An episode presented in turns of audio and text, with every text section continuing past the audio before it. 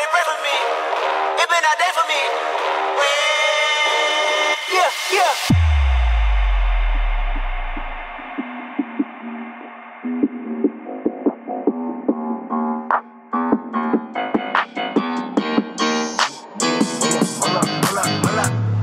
Bitch, sit down. Be humble. Sit down. Be humble. Sit down. What is up, everyone? Welcome to the first LXG Sit Down solo podcast. So, this is going to be the first for a number of reasons. First off, got the very first podcast sans video, so you don't have to look at a bunch of ugly mugs while you get your LXG fix. We are streaming on Spotify. I don't know when this will hit, but by the time you're listening to it, it'll be there. So that's that. And we do that because we are the premier fantasy football league. So you might as well just quit your other leagues now. This is also going to be the first solo podcast. No commissioner here, just your boy dealing out the dirty, dirty. My name's Joel Poonsy, and this is how I talk. Yes, Joel. Though your golden voice may make Dick Clark sound like a 60 year old woman chain smoking while drinking a quart of milk, I think I'm going to take this one solo. So, look, guys, this is exciting for me. This is as exciting for me as when my parents would leave me home alone as a kid and I'd spend hours watching scrambled Cinemax trying to see a titty. But let's get real for a minute. The commissioner, as well as a number of the other league members, are out there probably cutting themselves, trying to figure out where they went wrong. Look, I get it. We spend so much time preparing for the season, all the podcasts, all the articles we're reading, and regardless of winning or losing, a lot of time goes into making these sit downs happen. So, between the scheduling and the prep work, all of that work that you do to have to sit there and stew in your failures while you try to entertain and inform a bunch of dudes, look, it's tough. It's like when when you see a child that's been kidnapped and then just mentioning that child's name to its parents brings a tear to their eyes. It's the same as that. It's exactly the same as that. So I'm going to try and keep this to a manageable length. So let's just get into it. Um, and let's start with a little bit of news. So, obviously, this podcast is going to be linked via the new LXG website. If you're listening to the podcast, then you've obviously gotten the website already. Um, you've probably checked it out, probably soaked in that image at the top that I spent so much time working on, and you love it. I love it. If you don't love it, something's wrong with you. But as I said, the cast is going to be on Spotify going forward. So, again, if you don't use Spotify, I don't know what you're doing with your life. Probably just give me your best fantasy players. Uh, we'll work out a trade and then go kill yourself. I mean, I don't know what else to tell you. Uh, you will not need an account though, because we ain't bitches here. We're going to make it work for you. Um, the website, LXG website, is a work in progress. It will be the home of the league notes going forward because ESPN is a bitch. And we'll let you know as the new features are added. Like I said, a lot of links are going to be disabled, but we're going to have all of the sit down videos, the podcast, the league notes. We're going to put some info on the side bets with some history behind those. Um, we're going to have history on the league so you can kind of see how well your team's done over the year. Things that we talk about pretty regularly, but we don't have a visual for you. They will have a visual going forward just wanted to make something fun for everyone and I like pounding a keyboard, so the website is a thing now. Another bit of news, uh, just a reminder Vegas draft is coming up. It's only like 50 weeks away. So if you start saving now, you can probably put away like 10 bucks a week and still manage to have a good time. We're going to do it on a budget, uh, but airfare is going to be a thing. Don't wait till the last minute though. We want everyone out there. If we can get all 10 people out there, it's going to be amazing. And not having the money is a terrible reason to miss out. So you will be reminded throughout the season. Just be a responsible adult, make it happen. The sooner you start, the better off you are. Another note uh, league notes and sit down video releases may get a little erratic over the season due to schedules, but we are going to try our best to get you guys the news and the info that you love. I may be doing more solo podcasts if needed because my schedule basically sucks balls between work and school and teaching, looking for a job that doesn't involve sweating in a warehouse. Um, but I can do this at 4 a.m. As a matter of fact, it is 5:20 a.m. right now. I wanted to wait till the waivers cleared and see kind of what we were looking at before I rolled this out. But bear with us. You guys know that Sanford and I are dedicated to keeping this league fun, interactive, trying to do some cutting edge stuff. Um, how many of you guys work leagues have a dedicated Spotify page? The answer is none. Fuck those guys. And last little bit of league news we have picked up uh, an unofficial sponsor. White Claw, the most delicious beverage there is out there. So delicious that there's a shortage in the U.S. as we speak. But they are our unofficial sponsor. And on that, let's go ahead and pause for a word from our sponsor. Discover a new wave of refreshment, crafted using our unique Brew Pure process. White Claw Hard Seltzer. Nothing tastes quite like it. Oh man, just hearing that ad gets me thirsty. Nothing better than sitting on a beach with a white claw buried in the sand, uh, surrounded by cases of empty white claw cans. They will be sponsoring us throughout the season, and I look forward to having a backpack full of white claws out on the strip in Vegas and just popping tops like it's going out of style. So, look, this week kind of wanted to do a couple things. I was looking at some overreactions in week one, which is something that we see pretty regularly. Wanted to touch on underwhelming players, which we saw quite a few of. And then I realized both of those things kind of lead into each other. Underwhelming players lead to overreactions.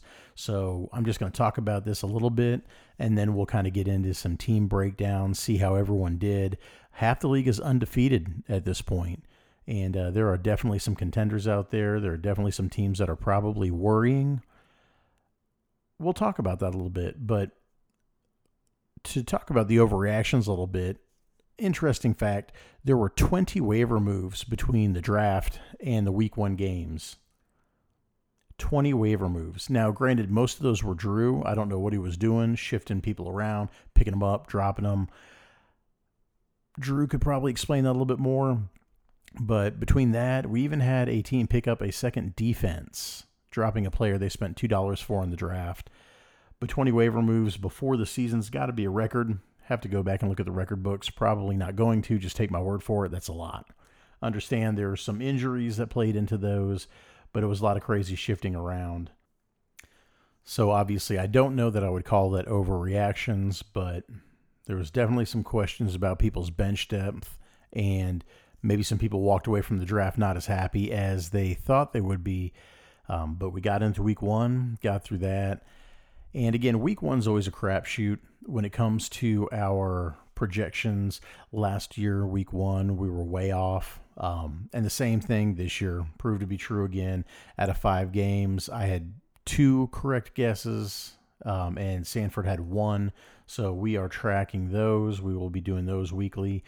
The this week's predictions will come at a later point. Um, obviously, wanted to get through the waivers, take a look at the teams and how they're looking going into the games Thursday night. But I wanted to get this done before then and get it out to you guys. Um, so yeah, projections week one were crazy. You're going off of things that you don't know.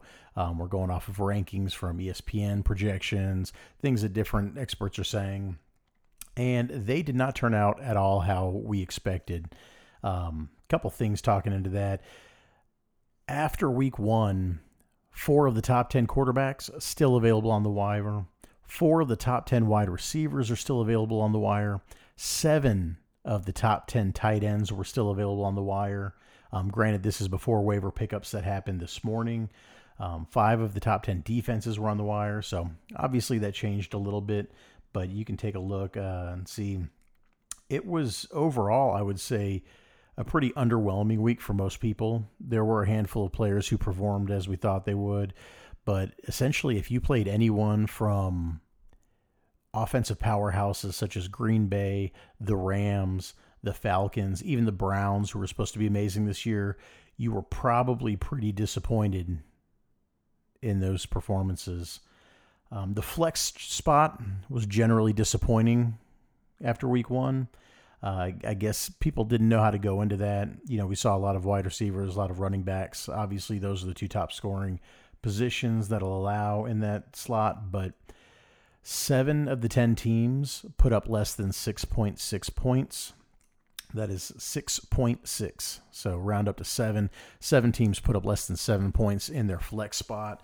We did have a couple good performers, um, and we all saw that. But uh, the other thing that I noticed that I found interesting was the running back performances.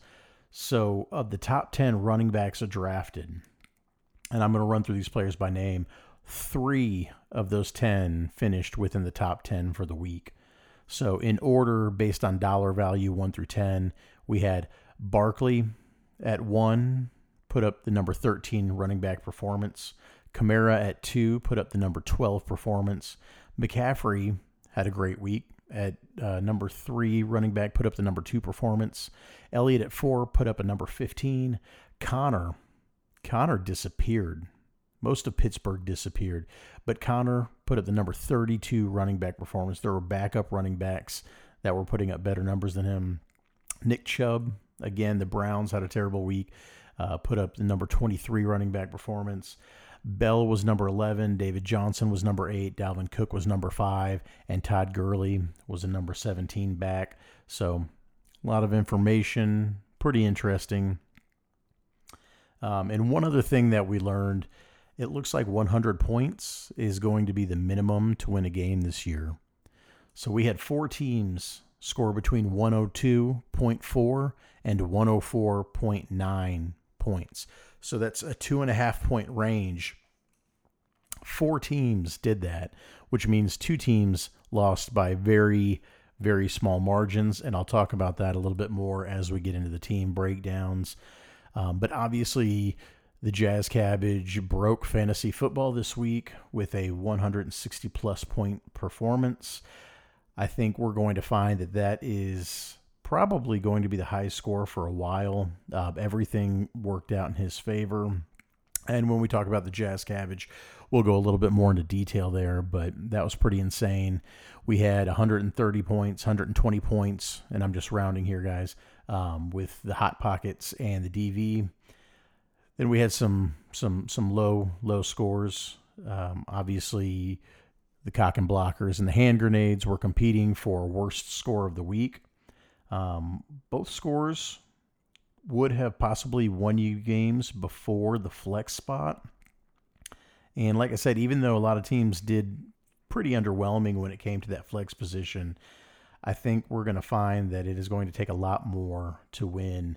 You know, before this season, last season, if you had a 90 point week, you were almost guaranteed to win.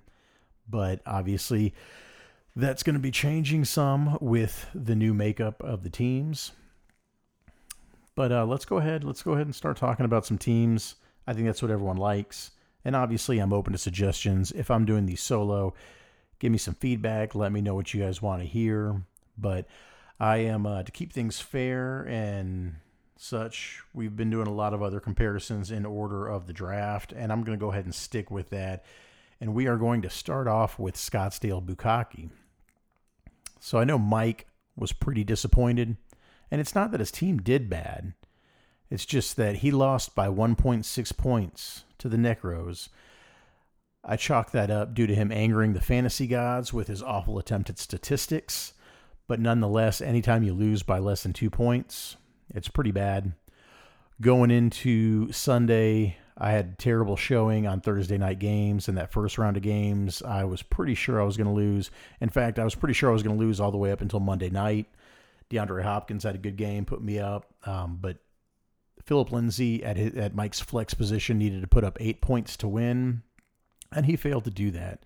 Like I said, it's not that Lindsay can't put up eight points per game. It's that Mike Mike brought this on himself, is what I want you guys to take. Mike, you did this. You're the only one who did this. You are responsible. But looking at Mike's team and their performance, McCaffrey was obviously worth every penny. Regardless of the coach talk about limiting snaps, he had a monster game. He was the entire offense for Carolina in week one. Will that continue? I mean, it's McCaffrey. It did last year, probably will this year. Great pickup. Mike's wide receivers, uh, Cooper, like everyone else on the Cowboys team, had a great game. Jeffery performed well for him, but the rest of his team took the week off. He did have Ross on his bench, put up a wide receiver two week with 27.8 points. Um, no one was playing Ross week one, but with AJ Green out, looks like that may be a beneficial play going forward if Ross can stay consistent. Only time will tell. I know Mike's feeling pretty shitty about the loss. He does get the Rape babies in week two, so he is hoping to bounce back, I'm sure. We will be talking more about that next week. But the next team here on my list is, in fact, the Rape Babies. So, like I said, a dark cloud hangs over this team, um, as we would expect from the commissioner. His entire team, with the exception of Wentz and Mark Ingram, shit the bed. The entire Baltimore offense went off. Probably won't happen on a weekly basis. His wide receivers really hurt him here. You don't think that that performance is going to be a regular thing, but obviously I understand the concerns going forward. Um, biggest thing that hurts for the Rape Babies is a Mixon sprained ankle. Obviously not optimistic. They are saying it is a lower ankle sprain, which is obviously the better of the two, and there's a chance he's going to return this week, but won't be at 100%. So again, that dark cloud is looming over them, but you think you have to wait and see what happens week two before you go making any side bets that involve black licorice. So let's let's go ahead and, and have this talk now, guys. Um, obviously, week one is such a small sample size. It's easy to overreact and easy to get down on your team. But if you take a look at last season, there were top guys not performing well, and then you had guys go off on the wire after week one, like Kenny Stills and Will Dissly, who disappeared into non existence. And that is bound to happen again this season. So obviously it's it's easy for me to say that having, you know, squeaked out a win, but week one is just one week. Let's go ahead and wait till week two before everyone starts uh, freaking out. I mean, I guess, I guess, feel good, feel bad. I mean, it's your team. D- do what you want. Do what you want. You you, you drafted it. You got to live with it. Um, but obviously, we can start talking trades already, right? All right. Uh, Necros are going to be next. That would be my team. I did squeak out a win um, thanks to huge weeks by Dak Prescott. Chris Carson and DeAndre Hopkins. Um, obviously, I was high on Dak. He was the only one left that I was going to take. I did look at Lamar Miller on the waiver wire. Turns out they scored the same points. I think Dak would have actually beat him by 0.2 points if it weren't for taking the knee at the end of the game. But nonetheless, um, I mentioned to Andrew that I was eyeing Jared Goff actually, and Andrew went ahead and scooped him up worked out for me and won the game and I won my game. Otherwise, Mike would be the happy one this week. Um, that being said, the rest of my team was pretty underwhelming. Um, but you got to think that the investment in Green Day, Green Bay players trends better as the season goes on. Not every defense is the Bears, and uh, we are hoping, at least those of us that have Green Bay players, that Matt Lafleur doesn't just completely destroy that offense. Chris Carson's yards per carry were extremely weak. I think he averaged 3.1 yards a carry. But it was nice to see that Seattle was force feeding the ball, um, both running and targets through the air. So I was happy with that pickup, and I'm hoping it plays out that way going forward. Um, flex is going to be a concern for me going on. Um, basically, I've got a, a mashup of backup running backs or running back by committee or wide receiver twos for my flex. So we will see how my team goes on week to week. I do have Jazz Cabbage in week two, so that's going to be a tough matchup. Should his team continue to roll like they did in week one? I don't know. I don't know. If I'm making my prediction, I, I think I'm going to go with me on this one. I just, it was a perfect storm for Jazz Cabbage. We'll, we'll talk about Jazz Cabbage. Uh, adorable puppies are next. So I spoke about teams that won by fractions of a point, and the puppies were one of those. He lost to the Buffalo Jockeys by 0.7 points. Now, I don't know that he's as upset as Mike is because Mike's good at fantasy football, question mark. He's got a ring. But his high dollar running backs gave an average performance on the week, which is a great floor. Um, they're still going to win them games some weeks. Unfortunately, Saquon and Kamara both had average weeks in week one, and they did not help them. Baker Mayfield was a bust. Granted, the whole Browns team was. Their offensive line was garbage, but that didn't work out for them. But you know, we'll we'll see how the luck of Andrew plays out. Um, similar to last year, he had the two high end running backs and lucked out at wide receiver. And this year could be the same. Uh, T.Y. Hilton had a huge week. Looks like the loss of Andrew Luck may not be as big a deal as we expected. And Josh Gordon, Josh Gordon caught a touchdown pass and may be a better option uh, than we expected, especially if Antonio Brown loses time due to being a rapist. AB the Raper. Concerns for this team obviously were that Andrew needed to start out strong right out of the gate to save himself from being in a dress for the third time. I think that still holds true. Um, Andrew's got to be looking for a bounce back week two. His score again would have beat a number of teams, and I think there's still some potential there if he gets consistency out of those wide receivers. Uh, you would think Baker can only get better, but again, I mean the the number of quarterbacks available on the wire are numerous, and I wouldn't really concern myself with that. So we'll see how the puppies look after week two. The domestic violence, uh, you know, second highest score on the week. Both of his running backs killed it. Bell had a great game. Uh, Josh Jacobs doesn't look like he's really going to have to be very good. He's just going to get the ball so many times. And Oakland actually looked surprisingly good against the Broncos last night. But his running backs killed it. Uh, Jamison Crowder was way more effective in the flex than he should have been. But I guess when you got 11 catches, the yards are going to come. Um, and the more I look at the domestic violence team, I think they are going to be the team to beat going forward into the season. He's got high floor players, and he put up 130 points with subpar performances at tight end and wide receiver two and three. Um, Greg Kittle at tight end is going to win him some weeks, and his wide receivers two and three. I mean, we're talking what Robert Woods and another guy. I don't have that up right now, so we're just going to roll with it. But I can only imagine that this team continues to roll.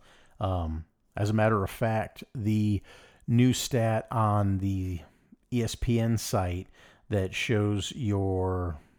Uh, let me find it real quick so I can tell you guys. I think I, I found you can get it on the phone. Um, I don't remember what it's called, but they track week to week um, based off of your projected points, your players, and it is basically a simulation of where you are going to finish. Um, it started out with some numbers as we put our players in that changed as the schedules were input and continues to change. So it's uh, the final standing projection. If you're on the computer, it's on the main page. Um, it is available on mobile. I'd have to tell you exactly where, but I don't know that off the top of my head. But it has domestic violence started out as a number t- three team on draft day and has him now projected to finish the season at number one. Um, and I would have to agree with them at this point. I think I had them ranked number two behind myself, um, but his floor is so high that this is going to be the team to beat. Now, the next team we're going to talk about is the team that you're going to want to beat. And it's probably not going to be too hard because they put up the low score of the week, and that is the Hollywood Hand Grenades. Um, Allen's best performer was a waiver wire DST that he picked up. He dropped Geronimo Allison, which didn't turn out to be a big deal. Allison put up zero points, had zero targets on Thursday night, and the Jets defense put up, God, 20 points. So another one of those laughing, wondering what he's doing, and it turns out they're his best team. Allen, I think, is going to find that his team has an extremely low floor and most weeks is going to struggle. Not to say he won't win some weeks because Cam Newton won't always have bad weeks. Nick Chubb hopefully won't always have bad weeks. Gurley just wasn't getting the goal line carries. Obviously, Malcolm Brown stole two touchdown rushes in that game. So we will see how that plays out. But he is going up against the adorable puppies in week two. And I I don't know. I mean, my money's probably on the pups week two. But again, fantasy football is a messed up thing. We question why we do this to ourselves. I think I figured it out. It's for draft day. We'll go through 13 weeks of torture for one day of fun. And that'll continue next year in Vegas. So save your money. All right, guys. Uh, next team that we're going to talk about is the Hot Pockets. So, I mean, Hot Pockets, number three team after week one. Deshaun Watson did what you paid for him to do. His wide receivers played well enough. And I can't say this enough. Fuck Derrick Henry. I mean, the Titans played better than I thought they would. Derrick Henry had a 75 yard screen pass go for a touchdown. Um, and I had no faith in Derrick Henry going into week one. Had no faith in him at the draft. He was fully off my board. Um, no faith in Damien Williams either. And especially with the uh, LeSean McCoy pickup, you thought his value was gone out, but Damien Williams still had a touchdown on the day. So they may do well enough. We'll see because we know Moise is bad at the waiver. As a fact, he is the only person this week who did not make a waiver claim. Or he just didn't get one of his waiver claims. I don't know. There were 13 waiver claims made after week one, and he was the only team not to have one, which we kind of expect from Moise, but he lives and dies off of his draft, and we will see how that plays out for him. Ah, and now we got to talk about Jazz Cabbage. Again, I don't even know where to start here. I had no faith in this team as a contender. I think few in the league did. But I mean, his week one was it was ridiculous. I mean, powerhouse weeks by Lamar Miller. I loved Miller. Like I said, I toyed with picking him up. It was between him and Dak on the wire, or it was between him and Dak during the draft for me. Between him and Dak during the draft for me. I went with Dak. But I mean, Miller, he can't do that again, right? Five passing touchdowns. It was against Miami defense. Um, still high upside player. Uh, Austin Ekeler. Jesus Christ. Uh, did the Chargers even care about Melvin Gordon after that? Ekeler had three touchdowns, catapulted this team to the top after one week. Every player on this team performed. Drew had a single player in single digit points. That's one player, Jarvis Landry at seven points, almost eight points. Everyone else, including his defense, was in double digits. The question here is going to be is this sustainable? And like I said, only time will tell. I'm not ready to change my mind or admit that I was wrong just yet. But I do think everyone in the league is going to be watching this team to see what they do in week two. That's going to determine I mean, the rest of the season. If him and Joel have two playoff spots on lock, then the rest of us scrubs are going to be batting around for that third and fourth position. But yeah, I mean, I everyone saw the beating Jazz Cabbage put down. No one was beating Jazz Cabbage. I think. Let me find. Uh, shit. Let me find my note here. This is extremely unorganized because I'm extremely tired, and I probably should have waited till tomorrow to do this. But interesting fact about Drew's team I don't know. No. I take it back. Let's talk about the domestic violence again because I didn't include this in my notes, but I had it handwritten. Joel's team did so well, his running backs, his quarterback. Joel could have sat his wide receivers, his tight end, and his flex player and still won in week one. Got my teams mixed up. Thought that was Jazz Cabbage because they were so dominant. Um, but it helped that Joel was playing against West Germany cock and blockers, outscored them by 55 points. Um, Jazz Cabbage was playing against Allen. Jazz Cabbage could have sat all but Lamar Jackson. I said Miller earlier, didn't I? Could have sat everyone but Lamar Jackson and Ekeler and almost beat the hand grenades. It's fucking embarrassing, guys. It's embarrassing. But needless to say, Jazz Cabbage, his points four are insane already after week one. Week two, he faces the Necros. Um, hopefully, he'll take his first loss of the season and things will get back to normal and all will be good in fantasy land. Yes, hopefully. All right. The West Germany Cockenblockers. So the only fight that the Cockenblockers were actually in was against Allen for the worst performance of the week. Dalvin Cook was a beast for this team, and I think will continue to be as long as he can stay healthy. Obviously, Minnesota is dedicated to the run, which hurts the wide receivers a bit. He did lose Hill. Tyreek Hill is going to be out for a couple weeks. Um, Watkins will likely flex in. Watkins had a monster game, was a wide receiver one sitting on the bench. We talked about this in chat a little bit. No one was starting Watkins in a 10 team league. However, he will be started week two. I don't know that he'll put up the same numbers. I think it was a 37 point fantasy week.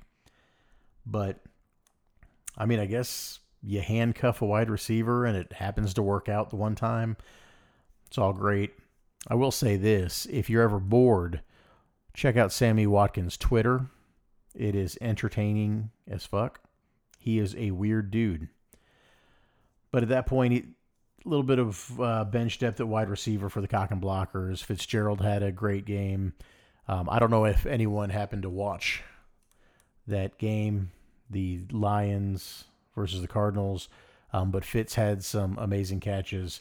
Dude's just going to pretend like he isn't 47 years old. Um, so, yep, the bench depth for him is good. Another thing that works out in Cock and Block's favor going forward is Darius Guice. Um, turns out is unable to play more than 20 minutes of football without the rubber bands that hold together his knees and ankles snapping. So, AP on his bench could possibly provide some flex appeal. That's right. I said flex appeal. But cock and blockers obviously didn't start out the season the way they wanted to. Um, but I wouldn't be mad to see Cocken have a one win season again, only because he doesn't come to the drafts. So screw you, Kyle. Your team's mediocre. And last team to really talk about here is the Buffalo Jockeys. So obviously, speaking on the Colts being better than we thought they would be, Marlon Mack had a massive game. Um, another guy that I had no faith in going into the season. Marlon Mack was one of those guys that you think is going to be game scripted, where he's going to pick up those yards if the Colts are ahead. No one thought the Colts would be ahead with Brissett in there, but they took the Chargers to overtime. Had a chance to win. More impressive than uh, more impressive than I expected. So, obviously, Marlon Mack is going to be a RB one. Uh, DeSean Jackson had a great game. Him coming back to Philly uh, is going to be huge. James Conner, though, I mean, this is this is what we talk about. Buffalo jockeys still start the season one to zero, um, but that James Conner pickup, spending sixty one dollars on James Conner and him not turning out, hurt. You think he's got to bounce back, but there are concerns that maybe the Steelers aren't the powerhouse that they were in the years past. I'd I'd be worried. Fortunately for Rosen, he made the most waiver claims with three waiver claims. Um, obviously, guys, very active on the waiver and will be able to get some help that way. Uh, let's see, what else have we got here? Buffalo Jockeys. Tevin Coleman's got a high ankle sprain, likely to miss four to six weeks. Um, and that hurts, um, especially because he doesn't have much depth behind his running backs. Matt can carry him only so far. He's got to get that bounce back from Conner, but with Coleman going on IR probably for a couple weeks, he's got Peyton Barber, who's useless. Ronald Jones looked like he's going to take over that job in Tampa Bay. Jaylen Samuels is a handcuff. Uh, Kareem Hunt, I believe, was dropped, if I'm not mistaken. He did pick up Raheem Mostert, who is my favorite condiment of all running backs. You can't be too excited about that, right? Those are the concerns there. Um, but yeah, I mean, week one is in the books. Everyone can breathe a little easier. Um, we know what our teams are to an extent. Um, again, small sample size. Week two is going to be a little bit more revealing as we play through it. But that's the week one sit down podcast, guys. Um, again, I hope it didn't get too rambling there at the end as we cover the teams. I, I, think everyone likes to hear a little bit of input about their team, a little bit of critiquing, regardless of whether you agree or disagree. But that's a wrap on week one. So I will try my best not to do these so late in the night. I feel like I've gotten more tired as this podcast has gone on, but I do it for you guys. I do it so you can be informed and so you can be entertained. So that's a wrap, guys. We'll see you next week.